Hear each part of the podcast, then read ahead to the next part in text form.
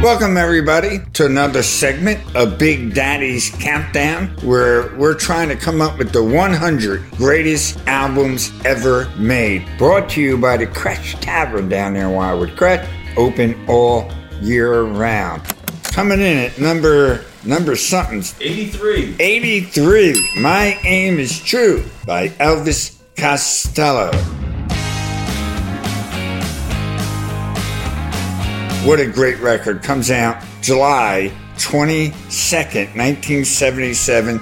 You know, right from jump, I was a massive fan and have remained a massive fan. Costello's got 30, 40 albums out. He was at the point for a while there where he was putting out two, three albums a year. He's, he's so prolific, he never stops.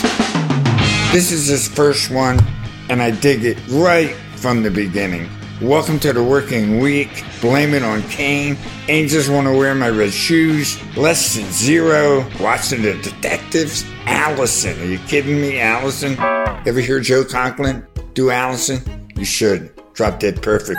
Interesting thing about this record, it was really intent to be a demo for another British artist by the name of Dave Edmunds. But when they heard how good Elvis was, they decided, no, we're going to let him put out these songs. But they still weren't sure. So it was going to be one side Elvis songs, the other side Reckless Eric. What? Has anyone ever bought an album where on one artist is on one side, another artist is on the other side? No. So they quickly said this is a bad idea. One more thing I love about this record, and this should be an inspiration to anybody trying to get a career going. Alison was being played on the radio, and Elvis was still working as a computer tech. He said he wouldn't quit that job until he started making money and his songs were on the radio. Rest is history. They were played on that. That Buddy Holly look with the glasses was intentional. He's a big Buddy Holly guy. Recorded in four four hour sessions and produced by the great Nick Lowe, who had some success as a singer songwriter himself. Eventually, this album went platinum. My Aim is True by Elvis Costello.